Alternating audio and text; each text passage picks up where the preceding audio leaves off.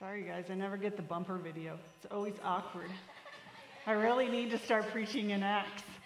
I will next time because, you know, we're going to be in it a while. But I thought I'd give you a little gift and take a break. So here we are. Let me just get situated. It's the whole situation. Um, how are you guys doing? Cool. Good, good.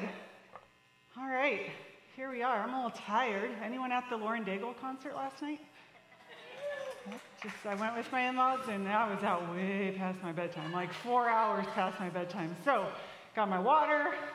Might need to take a nap up here, but uh, let's get to it. So I was a really weird kid. I mean, the introverted ones kind of are. They just are. Uh, you know, when I wasn't collecting troll dolls or sorting my Skittles by color or trying to get to Narnia through the closet in our downstairs bedroom, uh, I was stuffing food wrappers and flowers into Clearly Canadian bottles and then putting them on my shelf as artwork. Super weird. I also did this weird thing. When my parents would send me, like, to family and friends' house in the summer for an extended period of time during the holidays, the night before I left, I would sneak around the house leaving little notes everywhere for my hosts to find long after I had departed. So I'd put them like under a plate or in the salad bowls or wrapped up in the dog leash. And uh, it was really weird because it would be like I would refer to something funny that happened, like a callback to something funny that happened while I was visiting them. Um, or other notes would be like maybe like a note of thanks or something like, like an assertion, like, I bet you miss me. Uh, for them to find, like, you know, three weeks after I had been there. Um, and, you know, I'm not sure if I did this because I was afraid of being forgotten, if I was intent, even as a young kid, at having the last word, or if I was just delighted that I could, like, surprise people and make them think I'm clever without even being in the room. Um, but whatever it is, it's honestly kind of a weird quirk that I've carried into adulthood. So while I no longer like run around like some maniacal elf on the shelf when I leave somebody's home, I will still, on occasion, uh, leave a note. Usually it's a note of thanks, or maybe it's something completely snarky or funny, um, but I leave these notes before I head to the airport. And uh, I don't know, therapists could maybe tell me why I do this. Anyone in the room? Um, but you know, this strange habit of mine, it, it does explain, I think, in part why I have thought more than is probably healthy about what I want my actual last words to be before I die. I've given this a lot of thought, too much thought. I've thought, you know what, they can't be too basic, they can't be too obvious, they can't be overly sentimental, they need to be inspiring, but not in like a Hobby Lobby wall art kind of way. They should be long enough to make an impact, but short enough to be engraved on a memorial bench overlooking the Pacific Ocean, or maybe like on my kid's forearm, so that would be pretty cool. um, you know, they, they need to be endearing without being, well, enduring without being too endearing, so that by extension, maybe I will endure too. So here's the thing, like, this is like a lot of pressure, and it's admittedly like a weird, morbid thing to obsess over. Um, and so after overthinking it for years, um, it really wasn't until I was in the room when my dad died and, and went to heaven that my last words kind of clicked into place. And so I've been thinking about them a lot lately um, as we've been following Paul around through the book of Acts. You know, as Ryan has taken us from city to city where Paul traveled, telling people about Jesus um, and getting himself thrown in jail and getting the snot kicked out of him over and over and over again, I have been struck, really, every week, um, just by how unfazed and undeterred Paul is because of his confidence in what he had seen and heard and experienced of Jesus.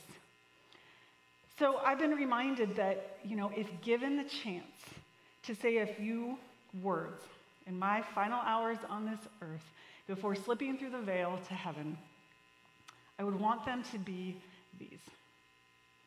Live like it's all true. Live like it's all true. After I die, I want anyone who knew or loved me to go on living like God is real and heaven is coming. Like everything that is recorded and instructed and promised in the Bible is true. You know, I don't want anyone I know or love to get to heaven and look around and go, oh, dang. Like if I had known that all of this was really, really true, I would have spent my life differently. Instead, I want them to pull a Paul, as it were, and to live like it's all true now. To live like it's all true and cause some serious trouble for hell as they do. The catch here, though, is that if I want this for other people, if I want people to live like this after I'm gone, I probably better be living like it's all true now. And so, as I've asked myself, well, Kristen, are you? Are you living like it? I thought maybe it would be fun to turn that into a group question. So I'm going to ask the class today, are we, Genesis, living like it's all true? And if we're not, what are a few things we can do to get back on track? So before I begin, I want to acknowledge that each of us in this room is in a different place on the spectrum between it's all debatable and it's all true, right? Some of us are really, really confident in it. Some of us, we're just not. We have a lot of questions. Some of us have been really confident at one point in our lives and have kind of backslid to thinking, ah, I don't know about this. I look around the world and I just don't know. So all of us are in a different place on the spectrum, but I believe that those of us here and watching online, we all want to believe that it's all true, right? We, we want to believe that God is madly, madly in love with us, that he created us to be in relationship with him, but then we sinned and we screwed it up and we made it weird. And so then Jesus had to come and make it right, to live the life that we couldn't live and die the death that we deserved and raise himself from the dead in victory over sin, Satan, and death. We want to believe all of that is true. So how do we get from wanting to believe it's all true to living like it actually is? I'm going to share four things that God has put on my heart over the last couple of months around this. And, you know, this is not exhaustive by any means, but I hope that at least one of these things will help you kind of shake off any cobwebs that you may have building up um, around your faith so that we can get back to, or maybe even start for the first time, living like what God has promised is true. So if you've got your YouVersion app, Bible app, you can pull that out, grab your Bible, you can follow along. We're going to kind of be all over the place today because, you know, we've been in Acts, and it's fun to kind of journey elsewhere, right? So that's what we're going to do. All right, so as you may have seen by the message graphic, the first thing we need to do to become like children, or we need to become like children. If you're new to the Bible, um, the first four books of the New Testament, Matthew, Mark, Luke, and John, are referred to as the Gospels. And they tell the good news about Jesus's uh, birth and his life and his ministry and his death and his resurrection. And in them, we often see Jesus referring to, welcoming, and commending children in front of his first followers. In Matthew eighteen, after the disciples came to Jesus, they, well, they, they, were, they were sitting around and they, they came to Jesus and they asked him, because they were fighting with each other, Um, you know, who is the greatest in the kingdom of heaven? And Jesus called a child over to him and, and put the child among them. And he said, I tell you the truth, unless you turn, your, turn from your sins and become like little children, you will never get into the kingdom of heaven. Which begs the question, what are children like? You know, by and large, they are humble, they're teachable, they're typically not prideful or cynical or arrogant. They're dependent, curious, and they're expectant. And the people in your life who live like it's true, you, you would know that they share these qualities also. Another time, as recorded in two of the other Gospels, in Mark and in Luke, some parents brought their children to Jesus so that he could lay hands on them and bless them. And the disciples were scolding the parents for bothering Jesus. Like, Jesus, you have other things to do. You don't need to be doing this, right? And Jesus was got real upset. He's like, don't stop them. Let them come to me, for the kingdom of God belongs to those who are like these children. In Luke eighteen, it says, I tell you the truth, anyone who doesn't receive the kingdom of God like a child will never enter it. So how does a child receive a gift? You know, Christmas is coming. Think back, you know, to the kids you've had maybe around your tree. How do they receive a gift? My experience has been with zeal and just unbridled joy, right? And that is the type of joyful authenticity we should have. It should be a hallmark as our faith as we receive God's grace of Christ, God's gift of grace in Christ.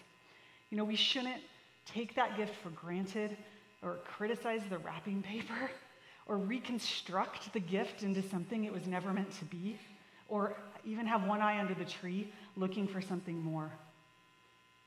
People who live like God is real and heaven is coming become like excitable little kids again. You know, they're like, all right, God, what am I going to do today? Where are we going? Can I come too? You know, what, what are you going to do? Oh, wow, I can't believe you did that. That was so cool. Are we there yet? Like, they're just like, oh my gosh, what's going to happen next? And so when we become like children, we're able to live like it's all true because we regain our wonder. And boy, could the world ever use some more wonder right now. You know, one thing that is really sad to me um, is that I know a lot of people who have walked away from the church and from their faith in the last several years, um, many for some understandable reasons, right? Like, there is a brokenness and an unhealth and division in churches all across this country. But the thing that really makes me sad and makes me frustrated is that a lot of these people have not made their way back to healthier, thriving communities. And there is rarely like a Sunday that goes by that Ryan and I don't say to each other, like, they're missing out. They're missing out on what God is doing in and through the faith communities in this city and around the world with leaders who are honestly and humbly trying to help people know God and walk with Jesus and give him away. A hot take coming at you right now, but I am sorry if de-churching and deconstruction and cynicism are in vogue these days, and that remaining committed to a thriving community of changing lives, changing lives is seen as childish, childish, but I refuse to miss out on what God is doing in and through the local church because I am standing outside with my arms crossed like I know better. I would rather be that weird, naive little kid in the front row who is wrong about all of it than the person standing in the back or outside or nowhere near here who is cynical. We need more people who are going to humble themselves and be like children. Now listen, I am not saying that we cannot ask hard questions of God. He can take them. We can. Have you ever met a child? That's all they do. That's all they do is ask questions. But if we are going to be grown-ups who live like it's all true, we have to find a way to humble ourselves like children and recognize that maybe our good, good Father has good, good plans for us after all. And we know, and we know those plans. Well, we can't know, actually. We can't know those plans or live confidently out of our identity as God's children if we bail on our Bibles and our churches and our prayer lives because the cynics and the skeptics were the loudest voices in the room. Stop it, okay? Stop it. It's like Ryan said the other day, I know we're talking about kids, but you got to grow up and get on mission. Heaven is coming, God is real, and there's just not a lot of time to make sure that everyone we know and love and meet Can, can get there too and go, whoa, this is awesome. All right, take a sip. All right, next thing we need to do is we need to just flat out expect God to show up. This is so cool. So there's a song I've been listening to recently. It's called Miracle in the Works. And here are a couple of the lyrics. It starts off, it says, "Some may say it's hopeless. They must have never met my God. Some may say it's over, but it was finished on the cross. Some may say it's broken, but the healer's in the room. Some may say it's hopeless, but I know that God's about to move." And if you listen to it, it's a great song, Miracle in the Works. Put it, get it on your Spotify. Um, you know, it goes on talking about how there is a miracle in the works and how despite what we see, God hasn't given up on us. Revival is coming. We don't see it, but we know it. We can expect God to move because he's moved before. We can spe- expect God to show up and deliver on his promises because he's been doing it for centuries.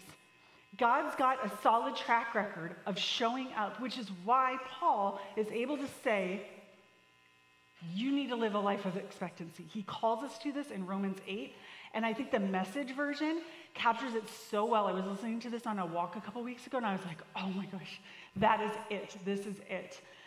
He says in Romans eight, starting in verse fifteen, "This resurrection life you received from God is not a timid, grave-tending life. It's adventurously expectant, greeting God with a childlike, 'What's next, Papa?' God's Spirit touches our spirits and confirms who we really are. We know who he is, and we know who we are, father and children, and we know we are going to get what's coming to us, an unbelievable inheritance. We go through exactly what Christ goes through, and if we go through the hard times with him, then we're certainly going to go through the good times with him." Living like it's all true, it frees us up to be adventurously expectant all the time, in every circumstance, right? So expect that when you pray, God is going to respond. Expect that when you live in obedience to things he's called you to do, you will thrive. Expect that when you read your Bible, the time spent with God will change you. Maybe not right away, but surely along the way. Expect that when you persevere in faith through trials and crises and seasons of doubt and unmet expectations, that in light of eternity, those troubles are small and fleeting and nothing, because Romans eight eighteen says, compared to the joy and the glory that is coming. So living like God is real means expecting him to show up and show off, and then when something crazy cool happens that only God could have done, you get the privilege of like running to somebody and grabbing them by the shoulders and saying, it's all true. Like, it's all true. Like, I mean, I kind of thought it was, but then like he did this thing and everything that he asked me to do was leading to this thing, and it's all true. And that is such a fun place to be. All right, so if we're going to become like children first, right, then we're going to expect God to show up. And we're also going to need to put fear in perspective.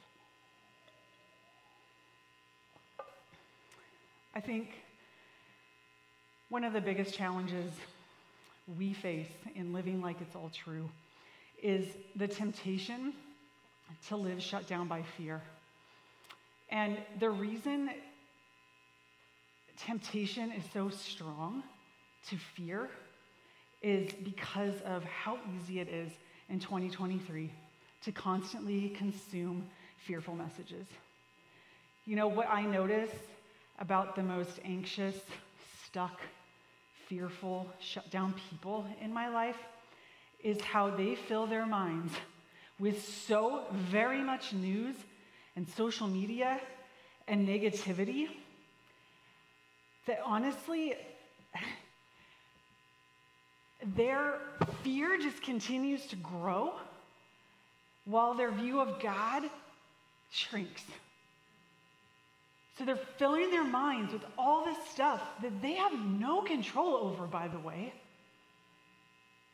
And it's just a machine. It's just the fear just keeps growing, and then their view of God is shrinking. And because their fear has crowded out their view of God, they don't have a clear line of sight to who God is calling them to be and what he's calling them to do. Their fear has paralyzed them to a point where they spend their days acting like victims who can't possibly cause trouble for hell, because everywhere they look, it appears as if the devil is winning, all the while forgetting that they have access to the same power that already defeated the devil in the first place. When you fill your mind with all this stuff, it, life gets really confusing because you can't hear God. There's just not room for all the fear and all the God. So putting our fear in perspective means shrinking it under the white hot light of truths like Ryan last week drew our attention to. Now, you were supposed to put it on a mirror and read it every day, so we're going to read it together to see if you were paying attention. All right? So let's put up John, First John four four, and let's read it together. But you belong to God, my dear children. You have already won victory over those people, because the spirit who lives in you is greater than the spirit who lives in the world. We are not victims or scaredy cats, church. We belong to God. We are more than conquerors through him that loved us. Yay. So if life right now for you feels really scary, really confusing, frustrating, or hopeless because you find yourself constantly worried about things out in the world that you really can't control, I want you to take some time to put fear in perspective by first taking stock of how often in your day you are allowing yourself to be bombarded with fearful messages, and then consider what it might look like to rein that in and redeem that time. What I'm not telling you is to turn a blind eye to all the things. The Bible does not call us to do that, right? The Bible does not call us to build a hedge around ourselves and block ourselves off from everything that's going on in the world. But it does tell us multiple times to be self-controlled and sober-minded, right? The Apostle Peter says, preparing our minds for action and being sober-minded, set your hope fully on the grace that will be brought to you at the revelation of Christ. It is very, very hard to set our hope fully on grace and our minds on things above while marinating in mainstream media. It just is. We cannot serve two masters. So let's instead be people whose view of God is bigger than our view of the fears that keep us up at night. All right, finally, to live like it's all true, I'm going to need you to get a little weird with me. All right? I'm going to need you to get a little weird with me and leave a note. Okay? So, as most of you know, our oldest son, Landon, um, is up in Flagstaff um, in his first semester of college. Mm-hmm. He'll be back on Thanksgiving weekend playing up here. You only see him. So he misses you all very much. Um, he does. He's like, I miss playing, and so he'll be he'll be back. Um, anyway, so I was up there, and I we were up there for family weekend. I went up a day early, and I was able to have lunch with Landon and just kind of hear about what's going on in his life. And honestly, every word out of this child's mouth is a miracle. Like, God is doing some really amazing things um, in and through him. And uh, at one point, he started telling me this story about how he's like, you know, God put this thing on my heart, and like, I didn't really know, like, well, where did that come from? And so I started praying about it. And then the next morning, like, I got this text from this person, and then he connected me with that person, and then I got to go do this thing, and then that happened, and then I read about this in this book, and then, and he just was like, on and on and on, like, in the span of two days, all of these things started confirming for Landon what God had put on his heart. And he looked at me, and he's like, I've never experienced anything like that. Like, that was God. That's, that's, that was God. And my first question to him after listening to him tell this story was not, are you sure? No, my, my question to him was like, have you written it down? Have you written all of that down? You know, I encouraged him to document that entire series of events in a journal, in the notes app on his phone, on the napkin, literally, that he had just wiped his face with. I'm like, whatever you gotta do, write it down, because time has a way of erasing details. And Landon, you're gonna need to remember this when you face seasons of difficulty or discernment or doubt or confusion. You're going to want to look back and see that time in your freshman year of college over those two days in September when he just connected the dots for you. You know, any of us who've lived, you know, longer than eighteen years, right? We know that very few things remain fixed in our minds uh, for the long term, right? So when we notice God's faithfulness, when he shows off in a big way that makes us turn to our friend or to our spouse or to our own reflection in the mirror and say, whoa, it's all true, we would be wise to leave our future selves a note about it. I do that with this. So I... Uh, This is a line a day journal. Anyone know? Anyone have one of these? Yeah, okay. So this is a perfect time. Not an ad. We're not paid for this. But this is a really good time of year to get one, right? At the start of the new year. Um, this line a day journal is super cool because it has a space for five years. So every day it has a space where you can write um, one line or a couple sentences that happened that day. And what's neat about it, and funny enough, I started this one in twenty twenty, so I can look at the top line and see what was going on in twenty twenty, twenty-one, twenty-two, every day when I wake up to record what's going on in here.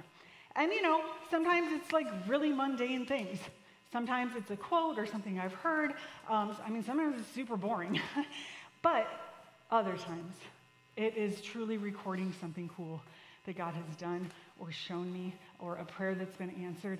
And I just get to look through it year after year after year. And so that's the way I do it. Um, I keep track of it in this. Ryan started doing this this year. Evan actually um, has one as well. Um, highly recommend that. But you don't have to do it that way. Do it however you want. Find that napkin. You know, use your notes app. But do something, okay? Do something so that you can look back and go, whoa, I forgot about that. And uh, it's just, it's really encouraging. And so I want to quickly draw your attention before we finish up today to another journal entry of sorts. Um, in Psalm seventy-seven, King David, he's like clearly going through some things. And he starts the psalm by like lamenting and wrestling with questions and frustrations. And he's asking God things like, has the Lord rejected me forever? Will he never be kind to me again? In, is his unfailing love gone forever? Has God forgotten to be gracious? Has, have his promises permanently failed? Has he slammed the door on compassion? And then in verse eleven, he says, but then, but then I recall all you have done, O Lord. I remember your wonderful deeds from long ago. They are constantly in my thoughts, and I cannot stop thinking about your mighty works. He goes on to list what some of those mighty works are, and unsurprisingly, his outlook shifts. His view of God gets big again. So leave yourself notes. Leave notes for other people. Think often about what he has done for you and for others. As you've gone about your life, it's putting one foot in front of the other and follow Jesus, as Eugene Peterson says, in a long obedience in the same direction toward him. Because everything he's promised you, everything he's done, it's all true. You don't want to forget it. You know, the more I thought about how I wanted to close our time together today, the weirder I felt about having the last word up here, even though clearly I'm wired to want to. You know, instead, I want to draw our ears and our hearts back to the last recorded words of Jesus. You know, a lot of people think his last words were, it is finished, and that would be true. except he wasn't finished. Three days later, he rose, and then he appeared and spent time as the resurrected king with his disciples. And right before he left them to go into heaven, he gave them what we call the Great Commission. And these words, they're our marching orders. They are honestly the measure by which we know if we actually are spending our lives living like everything we know about Jesus is true. So I'm going to read them now, and I just want you to kind of reflect on, like, am I living out the Great Commission? And if I'm not, can I put any of these things that we talked about today into play to help me kind of move along closer to Jesus? So here's what Jesus said. Jesus came and told his disciples, I have been given all authority in heaven and on earth.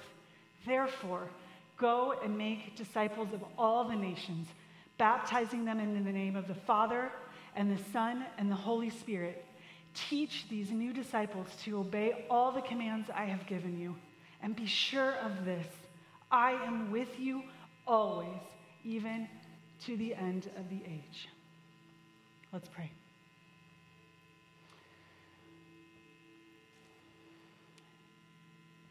Jesus, your ways and your words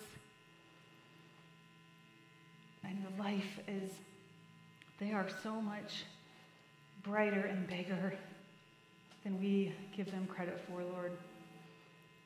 We are sorry for getting so distracted sometimes in the details of being a human person in this broken world that we forget the size of your love and your glory and your plans to give us a future and a hope with you. I pray that as we go into our week, that we wouldn't be afraid to live like it's true. We wouldn't be afraid to hope for heaven. We wouldn't be afraid to see you show up and do things that we've asked you for and that we couldn't have even thought to ask you for. God, we fight a battle daily to believe and to follow and to obey, but we know that where obedience is, there is thriving, and we want to thrive. Thank you for putting us here, but not leaving us here.